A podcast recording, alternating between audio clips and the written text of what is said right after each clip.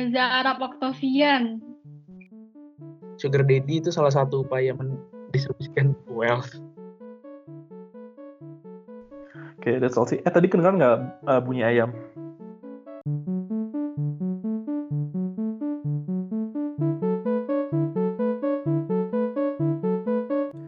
Welcome to BOE Ekonomikas, brought to you by Badan Otonom Ekonomika FEB UI. This is Haikal Kintara. and Erika Tanujaya at your company.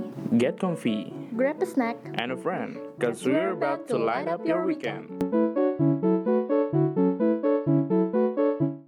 Selamat datang kembali di Ekonomi Cash, episode terbaru kali ini. Kembali lagi bersama gue Haikal Kintara. Dan gue Rika. Gue mau tanya nih, jadi buat para ekocaster dan para listeners kita, bagaimana eh, puasanya, bagaimana kegiatan kalian selama PSBB ini? Kita tanya dulu dong, Rik. Gimana kabarnya dong? Udah bosan belum? Oke. Iya nih, kayaknya udah pada bosan gak sih di rumah mulu dengan himbauan-himbauan dengan di rumah aja gitu kan. Nah, BTW ini mungkin karena kita di rumah aja, terus kebetulan juga bagi eh, listeners kita yang beragam muslim, selamat menjalankan ibadah puasa, ya kan. Erika juga mungkin deh. Selamat Iya, gue puasa nih. Oh iya. Ntar malam tuh traweh, jangan Oh iya. lama-lama ya nih ya. BTW Ya, kan selamat. gue di eh, rumah terus ya. Kerjaan gue Hmm. tuh kalau buka Twitter, buka Instagram, mungkin gue selalu buka Iya, Instagram. Terus bener kemarin ada tweet menarik nih yang gue lihat dari Arab Arab gak sih youtuber itu loh Reza Arab Octavian lu ngeliat gak sih Kal? Oh iya, gue baca tuh Twitternya Arab. Kalau nggak salah, gue bacanya di Line Today sih. Baru gue buka Twitternya Arab. Oh gitu di Land Today Iya, katanya Arab tuh mau ini ya, mau patungan bareng influencer buat sewa lapangan.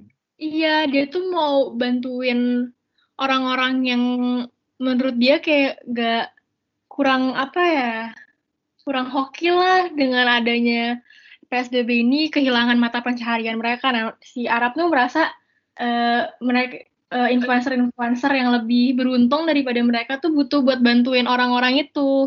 Hmm, kasihan ya. Cuman menurut gue juga dunia ini nggak adil banget sih. Kalau dipikir-pikir, kayak ada yang nggak mampu, ada yang kaya banget, ada yang super rich, ada Nah, yang ya tapi yang kita butuhkan tuh emang orang-orang kayak Arab gitu nggak sih? Orang-orang yang lebih lebih lebih kaya lah, lebih fortunate gitu, terus ngebantuin orang-orang yang eh, nggak mampu. Ya meskipun nggak ada influencer yang bantu, tapi dia kerjasama sama pemerintah sekarang katanya buat patungan. Jadi nggak ada influencer yang mau ikutin dia, dia malah nge-guide pemerintah. Gitu. Keren juga ya si Arab ya. Iya, gue juga baca tuh katanya akhirnya Gubernur Anies menyetujui untuk eh, bantu sewa lapangan basket buat homeless ini untuk tinggal sementara di lapangan basket itu. Nah, keren Cukup juga ya. kuliah sih. Nah, kalau gue sih ngeliatnya jadi gini. Lo jadi bingung gak sih? Soalnya banyak orang kaya yang duitnya tuh dipakai buat kebaikan gitu loh. Jadi banyak orang kaya yang sebenarnya mereka juga nyumbang juga kok kayak Bill Gates, Melinda Gates, Jeff Bezos, kan mereka juga punya foundation buat ngebantu orang-orang yang kurang beruntung. Nah, masalahnya gue juga denger nih, ada semacam pergerakan, eh semacam gerakan itu buat cancel billionaires, yang artinya untuk meratakan kekayaan, biar lebih equal. Emang kenapa harus equal sih? Kenapa orang-orang yang kurang mampu maksa buat cancel billionaires itu? Kalau gue sih kurang tahu ya jawabannya. Tapi kayaknya kita kedatangan gestar kali ini dan mungkin gestar kita kali di sini. So uh, here will come. Uh, ada gestar kita silakan memperkenalkan diri. Halo, sama ada eh, Kak Miftah sama ada Kak Faris nih. Gue ilmu ekonomi angkatan 2017. Um, jadi pertama gue mau kayak terima kasih dulu ya kayak BOE udah undang gue ke podcast ini. Semoga gue bisa nyampein sesuatu yang berbobot lah dalam podcast ini. Um, ya, terus ada Miftah juga. Oke, eh, ya halo, Eh, gue Miftah, akuntansi 2017.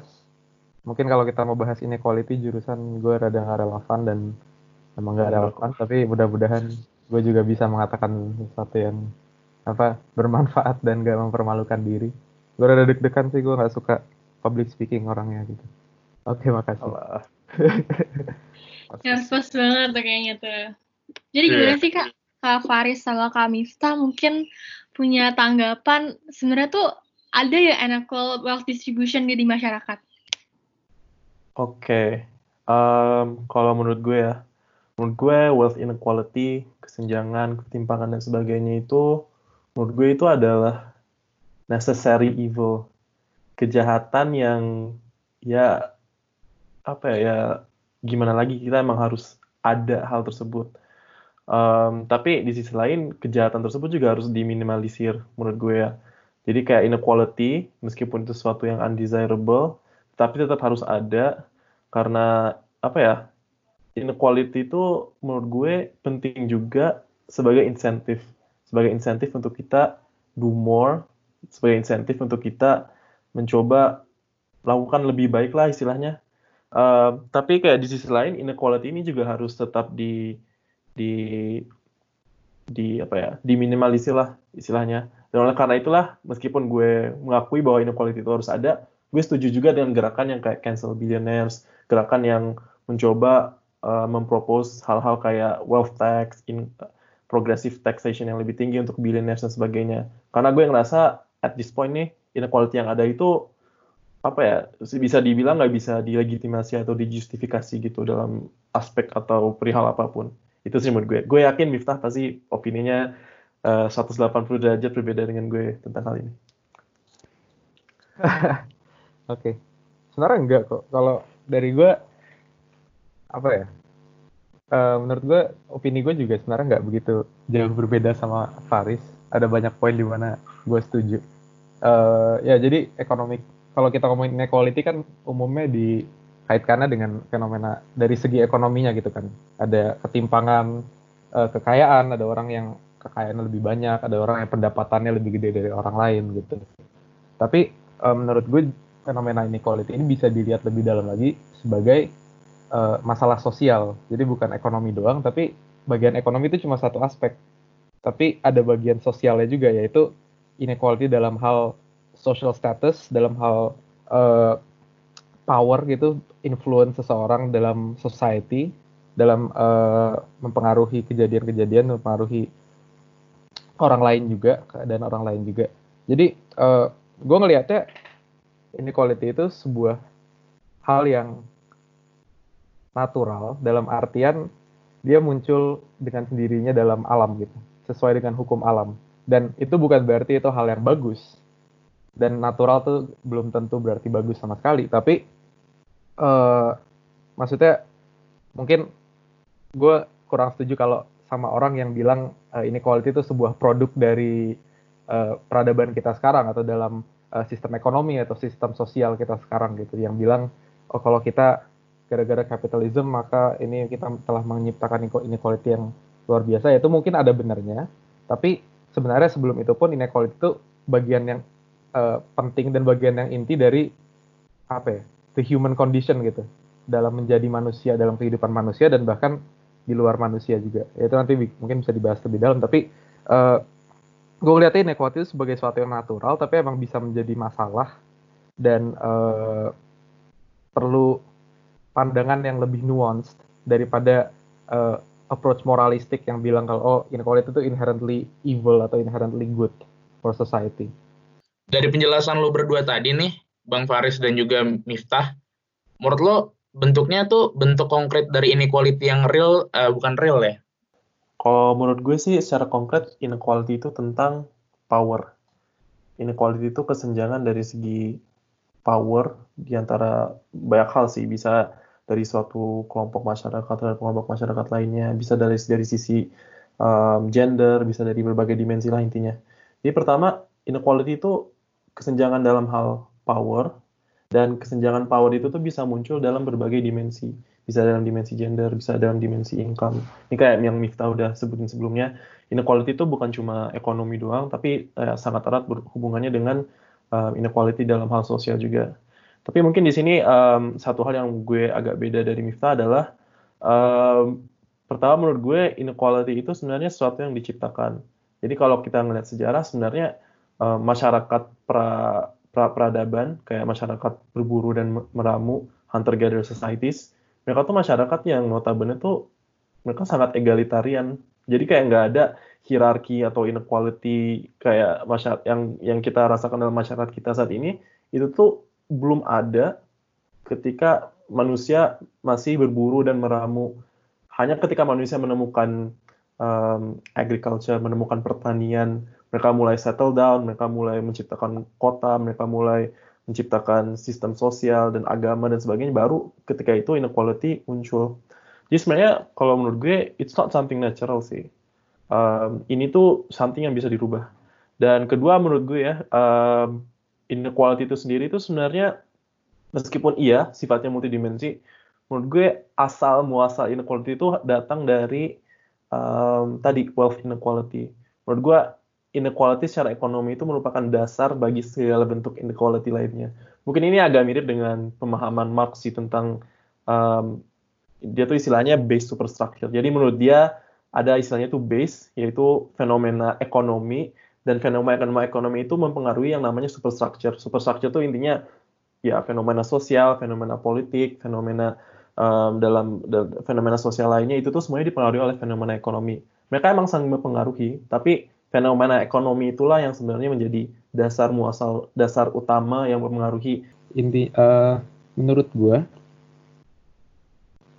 kalau kita ngomongin inequality itu kan yang tadi, jadi disparitas dalam hal uh, dimensi-dimensi yang bermacam-macam itu bisa secara ekonomi, bisa secara sosial. Ya ekonomi itu sebenarnya aspek sosial juga. Jadi maksudnya itu adalah perbedaan uh, influence gitu kan. Menurut gue sih itu bisa dibilang influence over the world and influence over other people gitu. Kayak bisa di generalize dan uh, semua jenis-jenis inequality tadi itu bisa uh, menurut gue bisa di semacam di generalisir dalam artian uh, pada saat ada satu pihak yang memiliki kontrol lebih tinggi daripada pihak lain. Nah, gue uh, pakai framework yang gue dapat dari buku yang gue baca tentang inequality. Bang, kalau boleh. Ya, judulnya Anatomy of Inequality dari yang ditulis sama Per Molander. Jadi dia seorang social scientist dari Skandinavia, gue lupa negaranya mana. Tapi yang menariknya tuh dia latar belakangnya bukan ekonomi atau politik gitu. Walaupun dia social scientist, political scientist, tapi uh, S1-nya dia teknik, dia engineer dan dia ngelihat uh, inequality ini sebagai sebuah mekanisme gitu kan. Jadi ada mekanisme yang terjadi dalam alam yang dia itu uh, ada positive feedback yang mana inequality yang kecil pada awalnya akan teramplifikasi di jangka panjang. Jadi dari perbedaan-perbedaan kecil lama-lama akan jadi perbedaan besar dan itu yang kita lihat di mana-mana. Jadi uh, gue setuju sama Faris bahwa uh, peradaban prehistorik yang masih hunter gatherer society itu lebih egaliter daripada uh, peradaban sekarang. Itu gue setuju for the most part, tapi uh, menurut gue itu juga ada hubungannya sama bahwa mereka sangat terbatas dalam kemampuan untuk menghasilkan output, menghasilkan sumber daya, menghasilkan resource.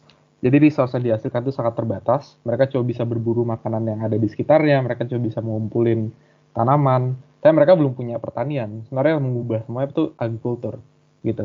Jadi sebelum itu mereka cuma wandering dan uh, collecting uh, dan oleh karena itu sumber dayanya tidak cukup banyak surplus yang bisa dibagikan secara timpang. Itu pertama. Nah, tapi terlepas dari itu di buku Permolander ini juga dia jelasin bahwa uh, ada inequality yang sangat jelas juga dalam uh, peradaban-peradaban prehistorik itu, di mana inequality ini lebih subtle. Misalnya kayak uh, kuburan dari pemimpin suku atau ya presumably si pemimpin sukunya ini dia lebih gede misalnya kuburannya lebih gede habis itu isinya itu ada banyak kayak bebatuan dan hal-hal artefak-artefak yang lebih banyak itu menandakan some sort of wealth di situ kan dan dari situ artinya ada wealth ada status sosial yang lebih tinggi jadi menurut gue inequality itu gak harus memanifestasikan dirinya dalam dalam uh, economic goods atau tangible physical goods kayak gitu tapi juga bisa kelihatan dalam uh, satu sosialnya dan satu sosial ini bisa bilang ya si pasti si penguasa itu si siapa pun kepala sukunya itu dia punya uh, sangat timpang dalam hal political power dibandingkan yang uh, orang-orangnya lain. Jadi situ ada inequality yang ada, tapi uh, bagian ekonominya, bagian tangible goods dan uh, dan apa namanya resource-nya ini baru kelihatan belakangan setelah kita udah punya agriculture dia baru bisa termanifestasi. Karena uh, dengan agriculture kita punya yang namanya uh, division of labor kan.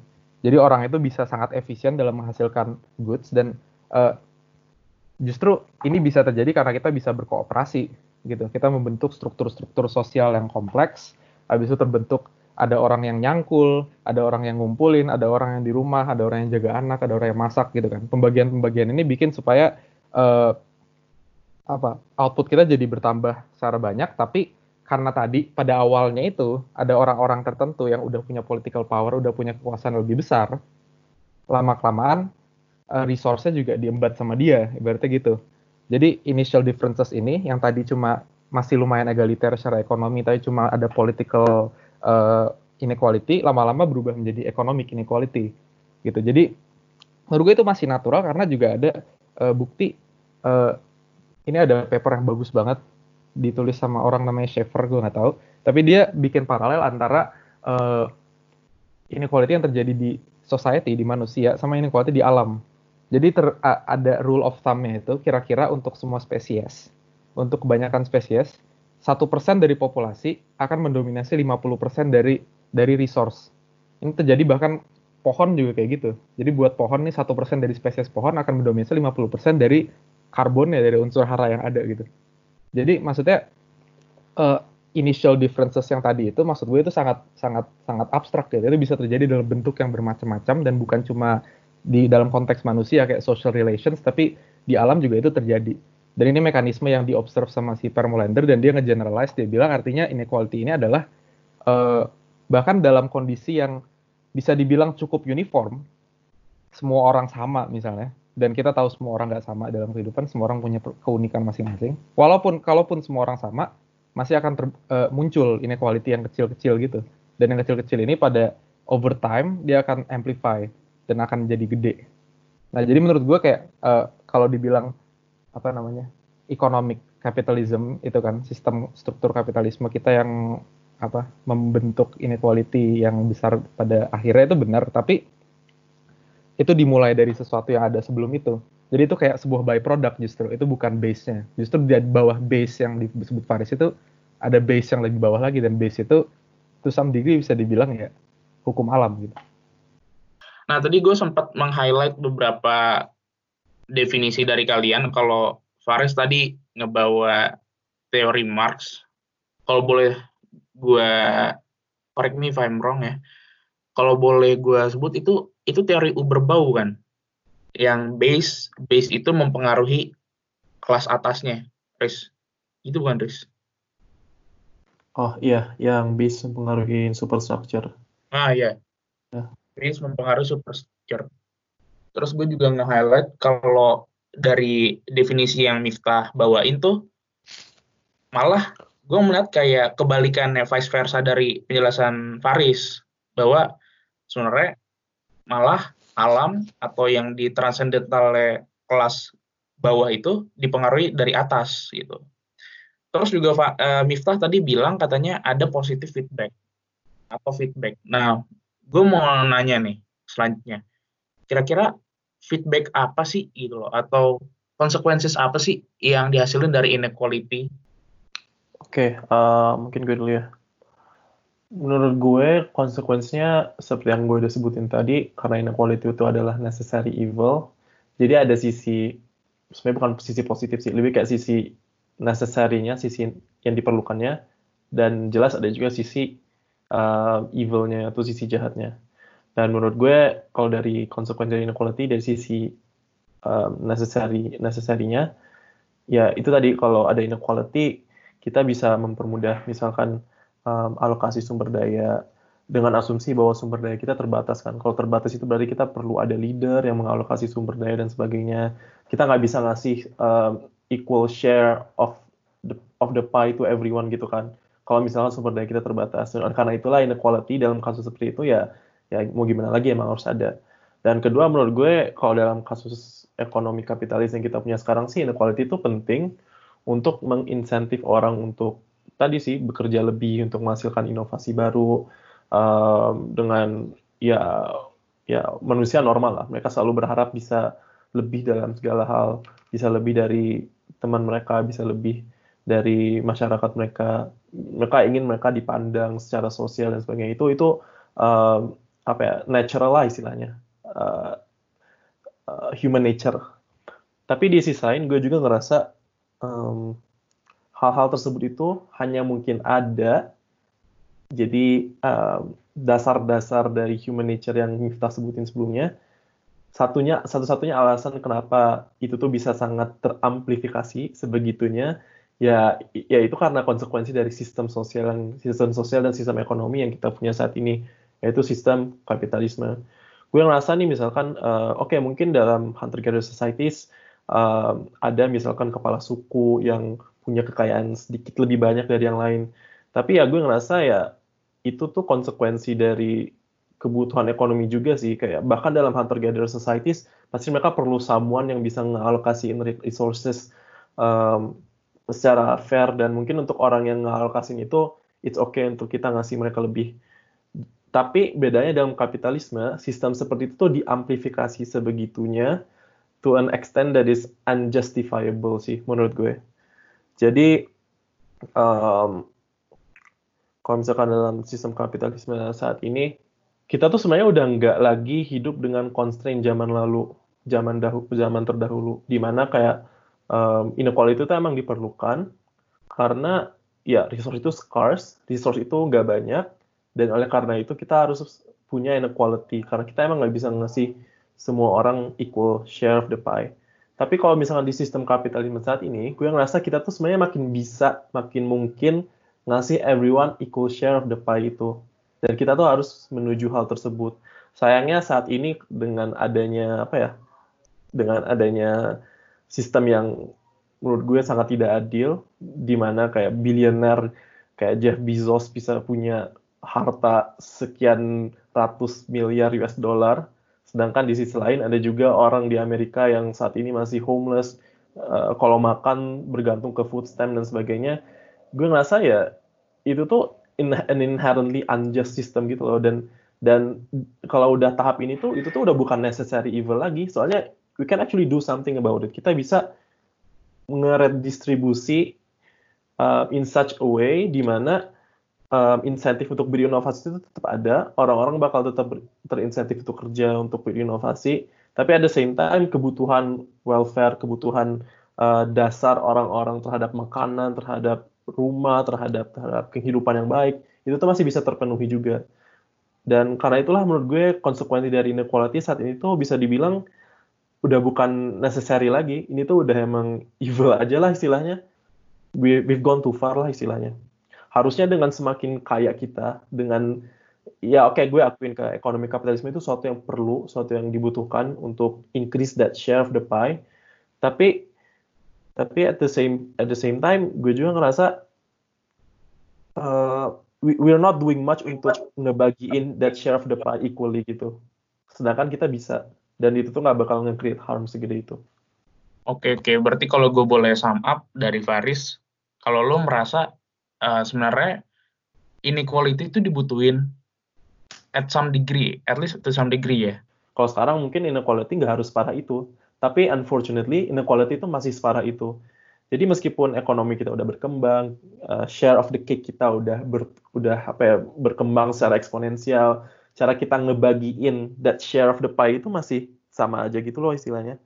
Dan apa ya, gue yakin ke depannya kita bakal uh, nyampe ke satu tahap, ke suatu titik di mana kita ekonomi kita tuh udah istilahnya udah dalam kondisi abundance lah. Ini ini kebalikannya dari scarcity. Ini kalau dalam kondisi abundance berarti kita udah emang banyak banget yang kita produksiin, udah banyak banget uh, apa ya kalau balik, balik lagi ke analogi share of the cake tadi, cake-nya tuh udah kayak gede banget extent that ya udah kita tinggal bagi aja everyone equally karena emang share of the pie itu udah segede itu. Dan menurut gue at, at, at some point in the future itu itu sangat mungkin dengan automation, dengan dengan berbagai bentuk teknologi lah, dengan AI, dengan dengan nanoteknologi dan sebagainya. We can reach that point dan menurut gue kalau misalnya udah sampai tahap itu, inequality itu udah udah nggak bisa justify udah udah nggak ada justifikasinya lagi lah kalau menurut Marx kan tadi um, base itu mempengaruhi superstructure oke okay lah mungkin sekarang um, kita nggak bisa sepenuhnya equal karena resources itu masih scarce. Tapi kalau udah ke depannya di mana resource itu udah abundant, resource itu udah wah melimpah lah di mana-mana. Ya at that point udah nggak bisa dijustifikasi lagi inequality. Sekarang aja udah nggak bisa dijustifikasi, inequality-nya udah tinggi banget. Apalagi di masa depan di mana seharusnya nih um, apa ya kemampuan kita untuk produksi itu jauh lebih tinggi. Kemampuan kita untuk memberikan welfare basic kepada setiap orang tuh harusnya bisa terpenuhi. Oke, jadi uh, intinya Kak Faris tuh percaya kalau kita tuh bisa eh, nge-share uh, segala macam uh, pie kita ini secara evenly gitu ya. Kalau menurut Nisa gimana? Apakah uh, kita bisa menghilangkan inequality ini? Uh, gue setuju sama Faris bahwa dampaknya itu adalah uh, kalau misalnya dia tidak dikontrol, kalau misalnya dia left unchecked, akan ada terjadi mayoritas orang yang sangat miskin gitu. Jadi ini ada apa namanya? Misalnya ya pada dasarnya kan dia mulai dari initial differences yang magnified dan kalau misalnya kita ambil model yang paling simpelnya itu adalah kalau cuma ada dua orang terus si satu orang punya resource yang sedikit lebih besar daripada satu lagi maka pada jangka panjangnya si satu orang itu akan hold all of the resources and the other player the other person will have nothing gitu nah ini yang kira-kira yang terjadi uh, selama sejarah juga kan. Jadi mulai dari kita udah punya surplus of resources karena division of labor yang dimulai dari initial uh, political inequality yang disebabkan karena ada beberapa orang tertentu yang udah punya power. Itu juga dimulai dari kayak monopoly of violence yang dia udah yang dia yang punya senjata dia yang punya tentara terus lama-lama dia yang punya semua uh, resource yang dihasilin sama society tersebut. Tapi uh, konsekuensi dari itu mungkin ini juga uh, uh, disinggung sama Faris tapi bahwa yang terjadi itu kan the pie is getting bigger gitu. Dan ini yang selalu terjadi uh, atas kejadian-kejadian yang disebabkan oleh orang yang sangat uh, apa ya namanya? Ibaratnya mereka pengen mereka pengen mengkayakan diri sendiri itu sebenarnya kan. Jadi ada ada uh, kejadian-kejadian yang sifatnya individualistik, seseorang yang hoki gitu dia menemukan metode atau dia menemukan teknik atau dia menemukan strategi tertentu yang bisa uh, produce goods better atau produce more goods dan itu akan uh, dipakai sama semua orang lama-lama terus society-nya makin gede.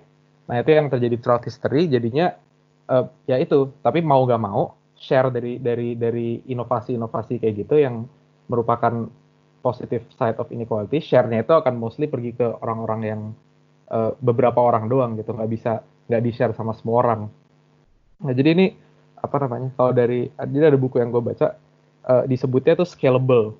Jadi ada kejadian-kejadian yang uh, akan sangat berdampak terhadap kehidupan kita dan itu tuh intinya kejadiannya hoki gitu loh. Itu adalah beberapa orang yang uh, kebetulan bisa melakukan sesuatu yang uh, atau menciptakan sesuatu yang appealing buat banyak orang. Nah, tapi dia akan uh, ngedapetin semua benefitnya karena jadinya barang dia yang paling laku, terus dia yang jadi paling berkuasa dalam produk itu atau dalam pasar itu gitu kan. Nah, tapi justru force itulah yang telah mendorong peradaban kita sampai sekarang gitu. Menurut gue ini nggak bisa nggak bisa kayak di stop gitu loh. Jadi proses ini tuh harus selalu berlanjut dan kalau dia nggak berlanjut sistemnya akan akan degrade over time. Kayak kita nggak bisa maintain uh, sebuah sistem of social organization yang sangat masif, yang berskala besar uh, dan semua orang tuh perform uh, sedemikian rupa, perform uh, the best that they can dan selalu berinovasi bla bla bla kalau nggak ada kesempatan buat mereka tuh berhasil kayak gitu dan berhasilnya itu yang menciptakan inequality. Ya, tapi gue setuju, gue setuju kalau konsekuensi buruknya dari inequality adalah uh, poverty. Jadi mungkin ini gue juga mau nanya sih ke semuanya di sini itu kayak uh, ada distingsi kan sebenarnya antara poverty sama inequality. Jadi kalau misalnya kita ngomongin masalah, masalahnya itu apa? Apakah masalahnya itu bahwa ada some people don't have enough atau masalahnya bahwa some people have too much or some people have so much more than other people. Itu yang mana? Kayak kalau misalnya kita bilang masalahnya itu adalah uh, gara-gara inequality yang sangat besar, uh, ada orang-orang tentu yang jadi sangat miskin gitu. Ada workers yang uh, dibayar gaji kecil, ada banyak orang yang unemployed dan bla bla bla. Ya itu kan artinya itu masalah poverty gitu. Artinya kita solusinya adalah gimana cara kita bisa menyalurkan resources ke mereka. Tapi kayak itu bisa dilakukan harusnya tanpa mengorbankan mekanisme inequality generating tadi atau yang juga mekanisme uh, output generating yang yang yang mem memajukan peradaban kita gitu. karena itu kayak ingenuity of humanity. Itu cuma bisa diekstrak sekali-sekali dan dalam kejadian-kejadian yang yang yang jarang. Tapi uh, sistem ya mungkin bisa dibilang kapitalisme tapi sebenarnya menurut gue itu sistem yang maximize freedom untuk semua orang berkarya gitu loh. Pada saat kita memberikan freedom yang yang cukup kepada semua orang untuk bisa berkarya maka kita akan menciptakan society yang selalu growing. Nah pie-nya always getting bigger tapi masalah bagaimana dividing the pie so that everyone has enough artinya itu bukannya masalah poverty nggak sih? Bukan masalah inequality gitu. Suka suka gue suka. Tadi lo ngomongin masalah uh, lo ngomong apa Mif yang how how to distribute the pie gitu kan iya. Nah mungkin uh, Faris juga bisa lanjutin ya. Tadi lo juga udah Faris juga udah point out beberapa poin sedikit tentang uh, even out lah ya cara iya, even cara out. even out. ini cara even out inequality karena tadi kan lo juga nyambungin sama poverty juga. Nah mungkin Erika tadi juga sedikit ngobrol juga nih sama gue sebelum take podcast ini. Katanya Erika udah baca-baca tentang UBI tentang Universal Basic Income. Uh, dan juga katanya UBI itu katanya menjadi salah satu upaya untuk redistribution uh, wealth gitu kan, wealth redistribution. Iya tadi nggak cuma UBI doang, ada juga iya. wealth tax, habis itu uh, kan tadi udah kita singgung juga cashless billionaire. Uh, Jadi kan apa, ini kan kampanye-kampanye yang diusahakan yeah. buat yang tadi itu buat event out buat distribute evenly pie ini nah menurut uh, Kak Faris sama kami tuh itu berguna nggak sih maksudnya yeah. apakah ada cara lain atau itu emang cara yang paling tepat kata Erika juga tadi katanya sugar daddy kalau punya anak muda itu juga redistribute bener banget apakah em emang iya sugar daddy itu salah satu upaya mendistribusikan wealth Uh, oke. Okay. Tapi menurut gue sugar daddy itu bisa sih disebut sebagai redistribusi. Sekarang sugar daddy itu biasanya tua dan orang tua itu biasanya lebih kaya dan yang ya yang di daddy itu biasanya lebih muda dan belum punya aset. Jadi kayak ya bisa lah dianggap sebagai suatu bentuk redistribusi. Um, but on a more serious note, um, oke okay, ini gue bak bakal nanggapin dulu yang kayak Miftah sebutin tadi bahwa inequality sama poverty itu sebenarnya sesuatu yang berbeda. Um, kalau menurut gue, gue ngerasa sebenarnya nggak ada distinction segitunya di antara poverty dan inequality. Gue ngerasa apa ya keduanya itu emang sa sa saling terkait sih. Kayak misalkan di di Amerika Serikat atau di negara maju kayak Prancis, Inggris, di negara Skandinavia bahkan um, kemiskinan itu masih ada dan satu-satunya alasan kenapa kemiskinan itu masih ada di negara yang kekayaannya itu udah sangat besar, share apa ya, the, the pie-nya itu udah kayak gede banget the only reason kenapa poverty itu masih ada di negara-negara tersebut ya karena tadi karena kegagalan redistribusi.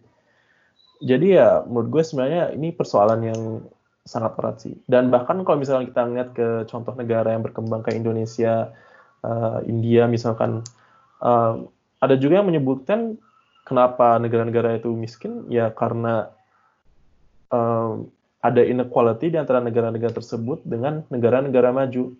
Jadi ini mungkin ada apa ya aduh kalau bisa gue mau nunjukin sih tapi kayak ada grafik gitu yang nunjukin kalau inequality di negara maju itu tuh sangat terkait dengan inequality di negara berkembang. Jadi istilahnya kalau inequality di negara maju doang itu kan istilahnya within country inequality. Sedangkan kalau uh, inequality di antara di antara negara itu istilahnya itu adalah global inequality. Dan ada satu grafik gitu um, namanya tuh elephant chart. Dan dia tuh nunjukin kalau ternyata um, uh, oke selama ini kan kita ngelihat kalau negara kayak India Indonesia itu lumayan kayak pertumbuhan ekonominya itu tinggi. Tapi sebenarnya itu tuh it comes at the expense of the poor people in developed countries. Jadi the working class di Amerika Serikat sebagainya. Jadi income growth mereka tuh stagnan. At the same time di mana income growth di negara-negara berkembang itu tinggi. Dan di sisi lain, orang-orang terkaya di negara maju, mereka juga income-nya tinggi. Jadi kayak istilahnya tuh terjadi redistribusi lah istilahnya di antara uh, negara maju dan negara berkembang. Di antara yang termiskin di negara maju, kekayaan mereka itu istilahnya flow gitu ke um, orang miskin di negara berkembang. Metodenya mungkin bisa lewat outsourcing. Um, kalau misalnya di Amerika Serikat dan Inggris dan sebagainya itu tuh mereka manufacturingnya itu semakin hari semakin semakin menurun, semakin istilahnya itu uh, apa ya semakin digantikan oleh sektor jasa dan alasannya itu karena mereka semakin outsourcing uh, pekerjaan-pekerjaan manufaktur ke negara berkembang. Jadi oleh karena itulah orang-orang working class di negara maju mereka semakin terpuruk, but at the same time orang-orang di negara berkembang itu ya mereka lumayan income-nya naik dan as a result poverty juga lumayan turun di negara berkembang. Um, jadi itu sih kayak salah satu apa ya, perspektif lain yang menurut gue inequality dan poverty itu something yang sebenarnya nggak bisa dipisahin. It's always something that's related. Um, secara definisi juga sih menurut gue. Kayak kalau misalkan seseorang itu miskin, pastinya ada kekayaan orang lain yang sebenarnya bisa um, diredistribusi dalam satu, dalam satu mekanisme atau mekanisme lainnya yang bisa dikasih ke orang miskin tersebut untuk dia ya akhirnya punya penghidupan yang lebih baik. Dan kalau menurut gue inequality saat ini sih um, inequality itu sebenarnya solusinya lumayan gampang sih. Um, kalau yang gue baca ada uh, ekonom-ekonom kayak uh, siapa sih namanya gue lupa Piketty, uh, Emmanuel Saez, Gabriel Zuckman yang mereka nge-propose um, wealth tax yang sifatnya itu progresif ke golongan yang paling kaya. Uh, mereka juga uh, ini sih mereka juga nge-propose ada in, marginal marginal income tax yang lebih gede untuk orang yang di top 1%. Dan ini tuh sebenarnya apa ya istilahnya nggak terlalu kontroversial soal, soalnya dulu itu tax rate yang tinggi untuk billionaires dan golongan top 1% itu pernah diimplementasikan juga. Jadi waktu tahun 1950-an, pas 1960-an, tax rate untuk orang kaya itu bisa nyampe hampir 70% sampai 90%. Dan sekarang itu tax rate-nya itu cuma 30% sih, kalau nggak salah 20%, 30%. Dan oleh karena itu, kalau misalkan dilihat secara keseluruhan nih, um, ini tuh ada penelitian gitu dari dari Gabriel Zuckman, dia tuh nunjukin kalau ternyata orang miskin, mereka tuh bayar secara proporsional lebih banyak pajak dibanding orang kaya bayar pajak. Jadi orang orang miskin itu mereka bayar sekitar 30% dari income mereka. Sedangkan orang kaya itu mereka cuma bayar sekitar 20%. Untuk orang yang sangat kaya nih, misalkan the top 10 billionaires, itu tuh mereka bahkan nggak bayar pajak sama sekali. Mereka cuma bayar sekitar satu persen dan sebagainya. Jadi kayak, apa ya, ya untuk inequality ini sebenarnya solusinya simple, just increase tax on the wealthy dan pakai tax itu untuk diredistribusi ke orang yang miskin, ke orang yang uh, saat ini sedang terpuruk oleh uh, perkembangan ekonomi dan sebagainya. Um, kalau menurut gue, kalau UBI ya, um, menurut gue UBI ke depannya pasti bakal penting. Tapi kalau sekarang gue agak takut dengan adanya UBI itu tuh malah um, apa ya? Uh, karena ada UBI, welfare program yang udah ada itu jadi semakin kayak istilahnya di dibiarin aja gitu. Oh ini udah ada UBI, ngapain kita ngasih welfare lagi? Itu sih gue takut. Jadi kayak ada substitusi gitu deh istilahnya karena orang makin banyak pakai orang makin banyak pakai UBI, eh, pemerintah jadi gak ada insentif gitu untuk ngasih welfare.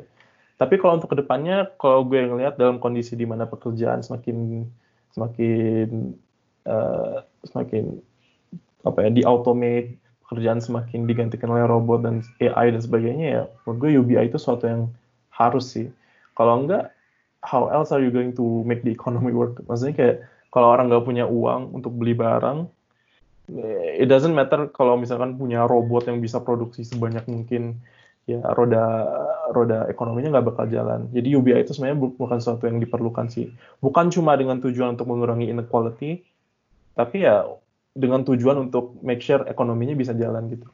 Itu sih menurut gue. Seru juga sih ngomongin masalah progresif progressivity tax progresif ini. Soalnya gue juga baca kata Anthony Atkins malah biar optimal majakin yang super rich ini super rich ini, ini harusnya dipajakin at least 65% dari pajaknya. Ya itu baru optimal. Nah mm -hmm. mungkin juga gue juga mau nanya nih ke Miftah. eh, lo setuju nggak sih, Mif, dengan cara-cara yang dipropos sama Faris tadi? Terus juga menurut lo gimana sih eh, efektif gak sih? Soalnya kan gini, eh, kebijakan pemerintah sekarang itu tuh malah kebalikan dari Faris. Kebijakan pemerintah sekarang tuh malah ngasih insentif ke kalangan-kalangan bawah, tapi lupa buat majakin the super rich-nya tadi. Lupa buat eh, majakin prosentase yang lebih besar buat kalangan yang lebih kaya tadi. Menurut lo gimana, Mif? Terus juga apa juga pendapat lo tentang sugar daddy tadi buat upaya distribusi income? Ya, kalau yang sugar daddy itu sebenarnya menarik banget loh. Soalnya ya, misalnya kita bilang eh, ada cewek terus dia apa sih pacaran sama om-om gitu kan, om-omnya kaya gitu misalnya. Tapi maksud gue artinya di situ juga ada dinamika kenapa cewek itu yang dapat dan bukan cewek lain. Oh kenapa soalnya dia lebih cakep itu juga inequality kan. Ya maksudnya ya redistribusi itu terjadi in various ways. Gue tahu itu arahnya ke mana. Tapi ya udah itu udah gue komenin kan yang penting. Terus eh, soal yang tadi kebijakannya apa gimana? Eh, soalnya gue masalah eh, gue in general setuju dengan proposal untuk eh, improve conditions, eh, improve eh, eh, kondisi buat orang miskin gitu, buat orang yang kita tahu bahwa inequality yang rampant ini sangat sangat eh, buruk dampaknya untuk banyak orang yang jadi nggak bisa menghidupi dirinya dan eh, technically kalau dihitung-hitung secara sebagai society sebagai secara global kita udah punya resource yang cukup kita udah punya surplus resource yang cukup untuk bisa ngasih ke mereka dan artinya perlu ada some kind of redistribution dalam bentuk pajak. Itu gue setuju. Tapi eh, gue critical di sini dari yang gue maksud tadi bahwa eh, mekanisme yang mengenerate inequality ini juga mekanisme yang generate progress gitu kan.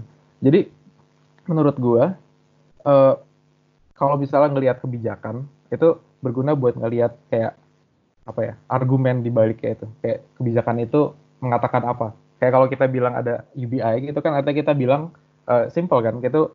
Semua orang deserve eh, this basic eh, income karena mereka udah bagian dari negara ini kalau misalnya mereka comply dengan pajak peraturan berkontribusi bla bla bla kita sebagai negara yang punya cukup duit buat ngedanain mereka harusnya give back gitu kan. Dan semua orang bisa hidup eh, with some minimum degree of welfare dan itu bagus. Dan itu gue setuju.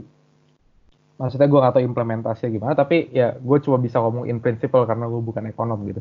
Tapi eh, kalau bisa lo ngomongin wealth tax kita dapat masalah ini yang sebenarnya juga menurut gue jadi masalah utama dalam perdebatan politik tentang inequality yaitu perdebatan antara orang kiri dan orang kanan ya kan? Orang kiri bilang ya kayak tadi kata Faris kira-kira kan kita udah punya cukup ini ada orang yang terlalu kaya ada orang yang terlalu miskin ya harusnya kita bantu orang yang miskin.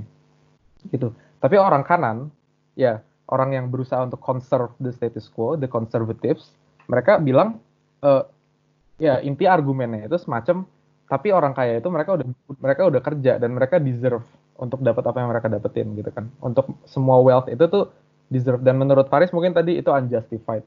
Tapi mungkin cara buat sort of ngejustifikasi dan walaupun itu mungkin nggak bisa dijustifikasi secara moral tapi secara teknis aja maksudnya ini emang orang eh, for the most part orang-orang yang super rich yang entrepreneur dan bla bla bla itu mereka emang telah melakukan sesuatu gitu kan. Mereka telah melakukan sesuatu yang impactnya segede itu sih jadi maksudnya kalau dibalikin ke tadi fenomena event yang scaling tadi caranya lu bisa jadi orang yang super kaya kayak gitu adalah lu melakukan sesuatu yang eh, scaling efeknya sangat gede. Sehingga emang eh, secara agregat misalnya kenapa Jeff Bezos kayak gitu emang Amazon tuh segede itu dampaknya buat hidup kita gitu misalnya. Dan begitu pula buat Google dan siapa sih yang orang kaya? Lain-lain.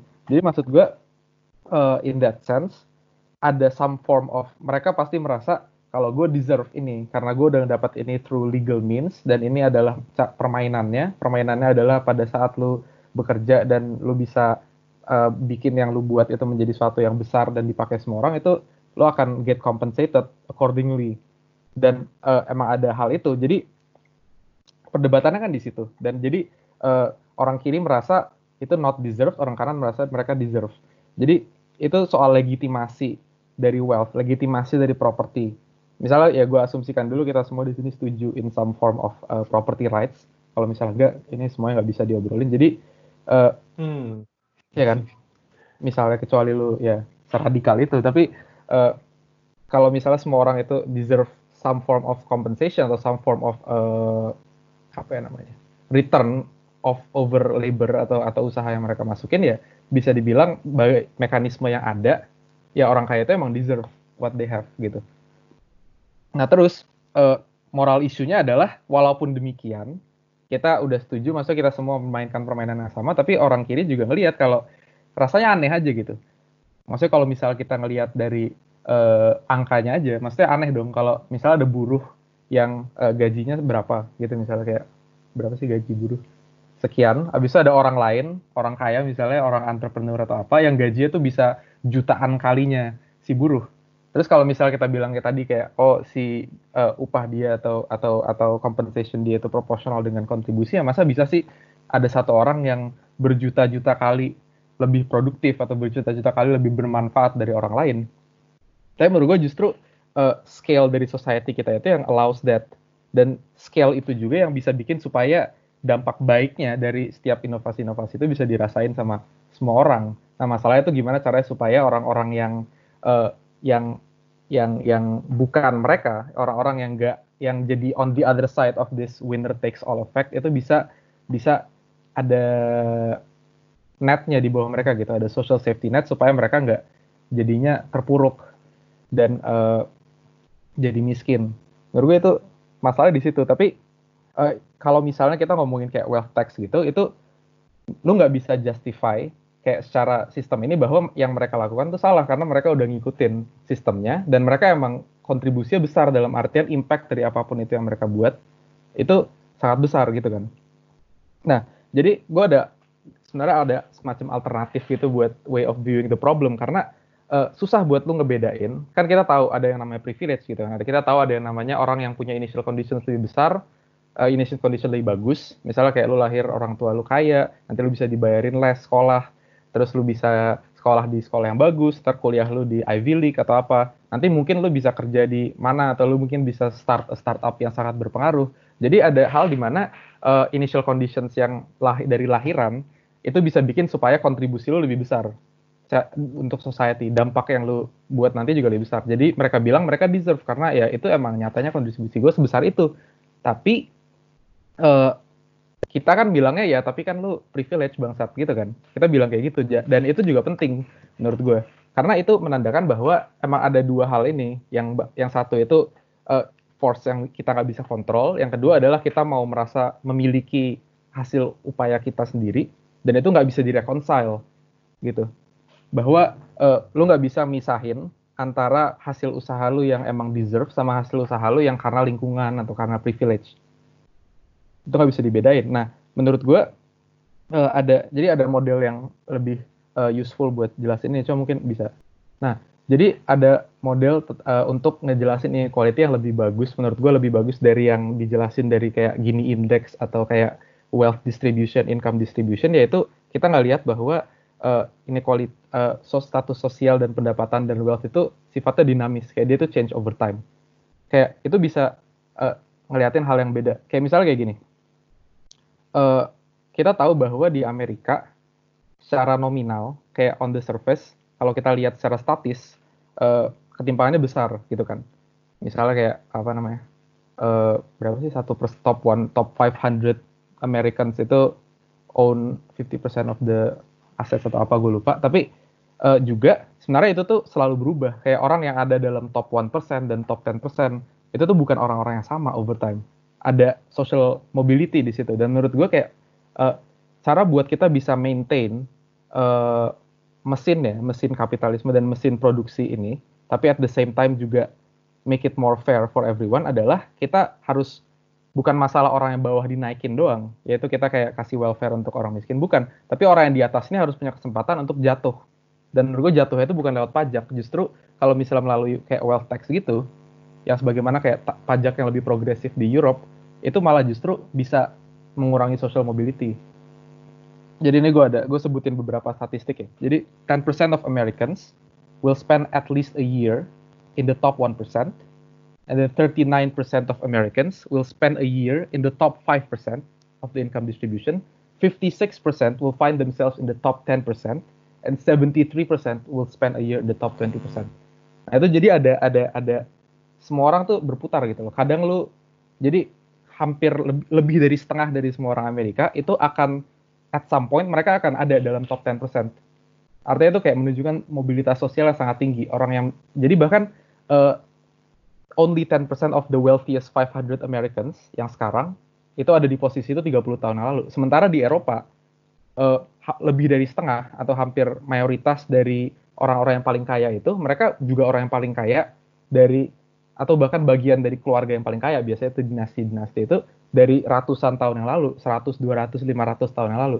Jadi uh, di Eropa ini walaupun pajak lebih progresif dan secara nominal kelihatan lebih equal ya tapi uh, sistemnya itu sangat lebih tidak dinamis dan dampak dari itu adalah ya tadi mas, uh, engine untuk mengenerate inovasi untuk mengenerate uh, massively impactful uh, events. Dan gue tahu ini apa factor of luck-nya itu tuh sangat berkurang dan itu kelihatan di Eropa.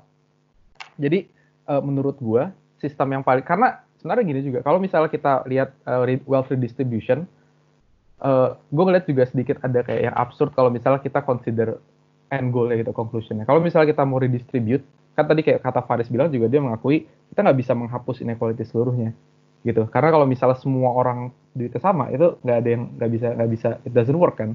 Harus ada some form of inequality.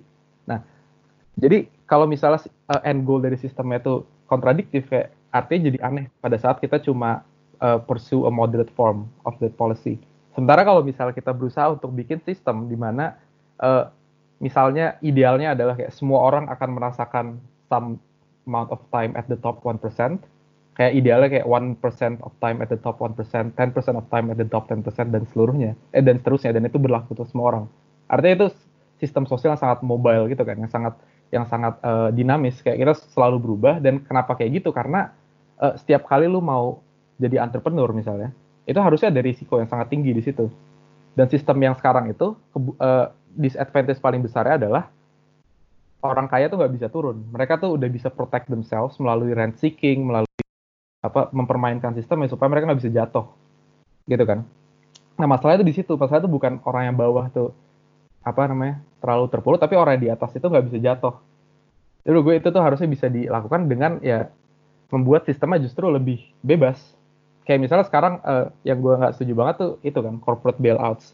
Kalau misalnya ada perusahaan yang gagal karena dia didn't take enough precautions atau risk management jelek sehingga dia nggak punya kas yang cukup untuk survive this year gara-gara coronavirus ya harusnya dia mati. Asetnya nggak bakal ke mana-mana kok. Asetnya nanti di claim sama bank atau apa terus bisa tetap produksi gitu misalnya nanti kalau udah bisa lagi tapi orangnya akan jatuh. Dan itu penting buat ada resiko. Untuk orang yang can reap great reward itu juga harus ada resiko yang equally great bahwa mereka akan fail. Dan pada saat itu berlaku untuk semua orang maka kita bisa lebih uh, yakin atas legitimasi dari kekayaan yang dia dapatkan. Kita bisa lebih percaya karena oh ya emang emang dia deserve itu. Soalnya kita tahu resiko yang diambil resiko itu besar. Masalahnya kita yang nggak kita nggak suka dengan orang-orang kaya dengan billionaires dan segala macam adalah itu karena mereka punya privilege dan segala macam. Kita merasa mereka punya uh, safety dari resikonya. Mereka punya uh, no downside risk. Mereka nggak bisa jatuh gitu kan. Ya gue ngeliatnya kalau dari lebih philosophical kayak gitu uh, thank you Miftah uh, kita udah lama juga nih ya ngomongin segala macam ketidakadilan ini. Mungkin kita bisa langsung ke main questionnya aja. Sebenarnya inequality itu naturally bagus atau enggak sih buat masyarakat, social society, atau mungkin humanity. Uh, kan ada faktor meritokrasi juga nih. Kalau emang dia bagus, ya dia pasti bisa dapat uh, hasil yang bagus. Kalau kita lihat dari situ, beriin aja dong inequality ini ada terus. Kita nggak usah uh, dorong-dorong inequality ini hilang dengan segala kampanye canceling millionaire, UBI dan segala macam. Karena nanti endnya juga akan baik gitu. Atau uh, menurut Faris gimana? Jadi pertama ya, uh, ini sekalian gue nanggapin Miftah sih. Uh, pertama menurut gue dari segi legitimasi kekayaan, sebenarnya susah dibilang kalau misalkan billionaire itu berhak atas semua kekayaan mereka. Soalnya kalau lihat oke okay, mungkin billionaire yang kayak entrepreneur banget yang kayak Bill Gates atau Jeff Bezos ya oke okay lah ide mereka emang revolutionary merubah masyarakat. Tapi at the same time mereka tuh banyak juga melakukan tindak eksploitatif lah istilahnya atau rent seeking. Um, kayak Jeff Bezos misalkan. Jeff Bezos tuh wah dia tuh apa ya eh, dia tuh di, di kalau kalau pekerja di Amazon itu kayak di treatnya kayak shit banget gitu kayak bahkan pernah ada uh, skandal gitu um, pekerja Amazon dia nggak dibolehin ke toilet saat lagi kerja. Dan oleh karena itu dia harus bawa botol supaya dia bisa kencing. Dan itu emang bener dan emang ternyata separah itu. Jadi kalau misalkan dari sisi kekayaan apakah mereka berhak atas semua kekayaan mereka? Ya itu questionable juga. Dan ini bukan lagi ngomongin kayak billionaires lain yang mungkin ya agak lebih baik. Tapi mereka tetap ngelakuin tindakan-tindakan yang sebenarnya bisa dibilang nggak produktif bagi masyarakat tindakan rent seeking, ngelobi pemerintah, tindakan kayak misalkan um, melakukan uh, share buyback misalkan atau mungkin menurut gue contoh favorit gue Warren Buffett sih. Warren Buffett itu orang kedua terkaya di dunia. Tapi all he does itu tuh bukan menciptakan suatu produk baru yang exciting atau merevolusikan uh, masyarakat atau gimana. Dia cuma invest, dia cuma invest duit dia dan dia tinggal ya dia, dia cuma make good decisions on where to invest. Dan dia cuma gak ngapa-ngapain duduk uh, makan fast food tiap hari ujuk-ujuk kayak dan menurut gue kalau yang kayak contoh kayak gitu tuh gimana ya? Gue oke okay, mungkin secara properti it, it's there right? Tapi at the same time gue ngerasa kalau lo ngebolehin itu in a time where people are struggling um, di mana saat ini misalnya di Amerika Serikat aja as a consequence of inequality, life expectancy itu turun loh. Jadi dari yang sebelumnya 80 tahun, sekarang makin turun jadi 78 tahun. Ketika lo ada di kondisi masyarakat di mana orang-orang makin miskin, orang-orang upahnya istilahnya makin stagnan aja, kondisi di mana orang-orang itu terpaksa bergantung ke welfare. Apa ya, gue ngerasa, how can you justify this gitu? How can someone be so rich through doing essentially nothing? Whereas on the other hand ada orang yang benar-benar struggling buat makan aja nggak bisa, buat buat punya tempat punya rumah yang layak aja nggak bisa. Uh, jadi itu sih menurut gue. Um, dan di sisi lain sih kalau misalkan kita ngomong berhak atau enggak, pastinya another reason kenapa mereka bisa kaya itu ya karena masyarakat, karena pemerintah udah nyiapin infrastruktur yang cukup, masyarakatnya um, apa ya Eh, masyarakatnya punya labor force yang pendidikannya tinggi dan sebagainya yang pada akhirnya menunjang juga kekayaan dia. Dan oleh karena itu ya sebenarnya ya berhak-berhak aja kalau kita ngambil sedikit lah. Kalau misalnya wealth tax itu cuma ngambil satu persen loh satu persen dari kekayaan uh, per tahunnya. Jadi kalau misalkan si Jeff Bezos sekarang punya 100 miliar nih 100 miliar US dollar dalam aset dia tuh cuma setiap tahun cuma harus bayar satu miliar ataupun satu persen dari aset yang dia punya setiap tahun. Dan menurut gue itu tuh ya fair fair aja nge, nge, kalau ngelihat dia selama ini uh, memperlakukan pekerja Amazon dia dengan sesampah itu um, oke okay, gue takut didengerin Amazon gitu kayak nggak apa-apa. Um, on the other hand gue juga ngerasa sebenarnya ada penelitian ekonomi yang menunjukkan bahwa inequality itu sebenarnya nggak murni bagus gitu buat inovasi ataupun pertumbuhan. Jadi too much inequality itu malah jelek untuk untuk entrepreneurship, untuk innovation dan sebagainya. Jadi ada sweet spot in the middle lah istilahnya. Uh, jadi nggak terlalu banyak inequality dan nggak terlalu sedikit juga. Cuma masalahnya menurut gue dan menurut ekonomi-ekonomi ini inequality di dunia itu saat ini ada di titik yang tadi kelebihan titik yang nggak bakal menjustifik apa yang nggak bakal menciptakan entrepreneurship yang entrepreneurship atau inovasi yang um, sebaik itu. Uh, jadi sebenarnya ada hubungan erat gitu juga sih antara inequality dan inovasi dan dan dinamisme dalam perekonomian. Um, terus juga dan oleh karena itulah kalau dilihat sekarang um, inequality makin tinggi. Tapi di sisi lain pertumbuhan ekonomi juga makin melambat. Jadi kalau kita ngelihat di negara maju nih, pertumbuhan ekonomi itu mereka itu semakin melambat dan ini ini cuma ngelihat dari perspektif pertumbuhan ekonomi doang ya. Kalau kita ngelihat dari perspektif misalkan pertumbuhan upah bagi pekerja rata-rata, itu tuh hampir nggak tumbuh sama sekali, stagnan terus. Jadi sementara oke okay, pertumbuhan pertumbuhan ekonomi bisa nyampe 5%, 6% per tahunnya nggak tinggal 5% kalau negara maju biasanya 2%, 3%. Tapi untuk orang-orang pekerja bawahan upah mereka tuh cuma tumbuh stagnan, jadi 0% lah istilahnya, cuma tumbuh 0% setiap tahun. Karena kenapa? Karena semua kekayaan yang dihasilkan oleh perekonomian ini cuma diperoleh oleh billionaires-billionaires tadi. Dan oleh karena inilah kalau kita melihat sejarah lagi, kalau kita melihat secara historis, malah um, di era tahun 1950-an, tahun 1960-an, ketika inequality itu uh, bisa dibilang sangat kecil sekali dibanding sekarang, ketika era itu juga lah pertumbuhan ekonomi itu malah makin tinggi. Jadi pertumbuhan ekonomi negara maju itu dulu 5 sampai 5 persen, 6 persen itu termasuk tinggi. Dan at the same time inequality mereka juga rendah. Ya di Amerika aja waktu itu di negara yang super super uh, ka, apa ya super pro kapitalisme aja waktu itu tax rate-nya itu nyampe 90% untuk orang yang paling kaya dan di saat itu juga pertumbuhan ekonomi mereka tuh paling tinggi. Jadi kalau misalkan dilihat hubungannya sebenarnya bisa aja dengan kita mengurangi inequality, kita meningkatkan pertumbuhan ekonomi. Um, inequality itu oke okay, memang dibutuhkan saat ini, tapi inequality itu kayak necessary evil, jadi nggak boleh terlalu banyak, nggak boleh terlalu sedikit. Dan kita tuh sekarang at the point di mana inequality itu benar-benar um, ya terlalu banyak lah istilahnya. Tapi kalau misalkan secara filosofis nih, apakah inequality itu bisa dijustifikasi? Apakah inequality itu harus ada? Um, kalau menurut gue secara filosofis, apa ya, gue ngerasa ya, kalau kita benar-benar ngelihat inequality itu adil atau enggak sih? Sebenarnya kalau kita consider lebih lanjut, inequality itu nggak adil. Kenapa? Karena ada istilahnya birth lottery gitu loh istilahnya. Kita tuh mungkin mungkin ada orang yang mungkin terlahir super pinter, super genius, super bisa nyari uang sebanyak mungkin tapi mereka tuh dapat itu karena ya untung-untungan aja mereka kebetulan punya gen yang baik, mereka punya gen yang bikin mereka pinter dan sebagainya. Tapi bukan karena apa ya something yang mereka mereka sendiri ngelakuin atau hasil dari usaha mereka sendiri gitu. Ya kebetulan aja mereka hoki. Jadi kalau kita ngeliat secara dasarnya, is it fair for there to be inequality? Sedangkan apa ya semua bentuk inequality itu datang dari random chance doang. Intinya kalau dalam hal inequality itu gue, secara prinsip ya, gue tuh berpaku ke ke apa yang dikatakan John Rawls sih.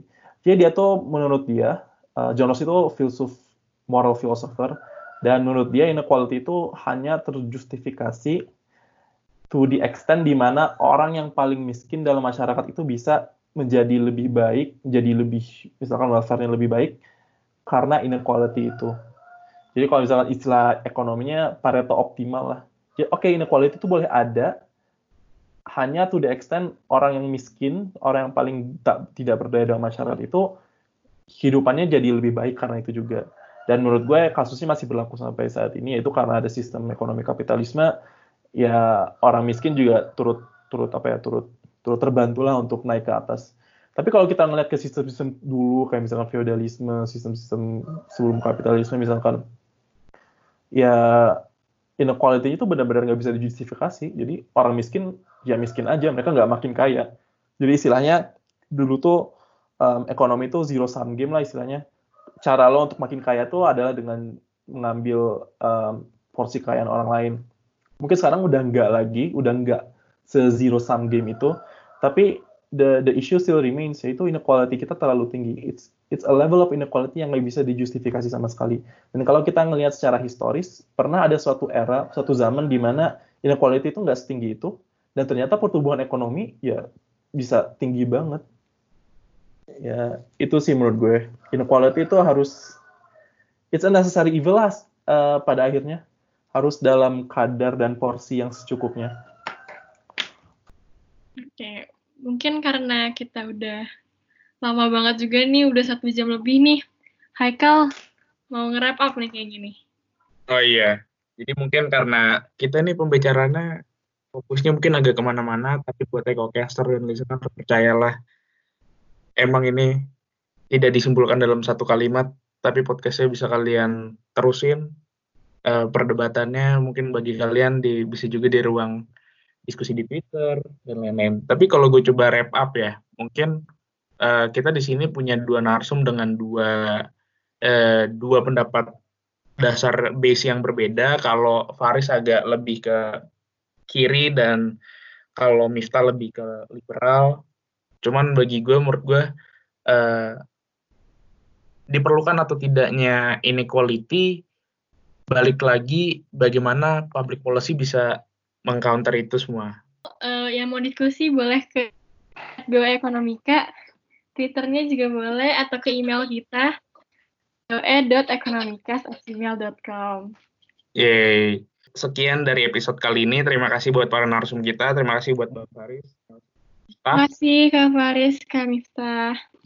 Buat para EcoCaster dan listeners kita jangan lupa untuk tetap stay di rumah sebisa kalian.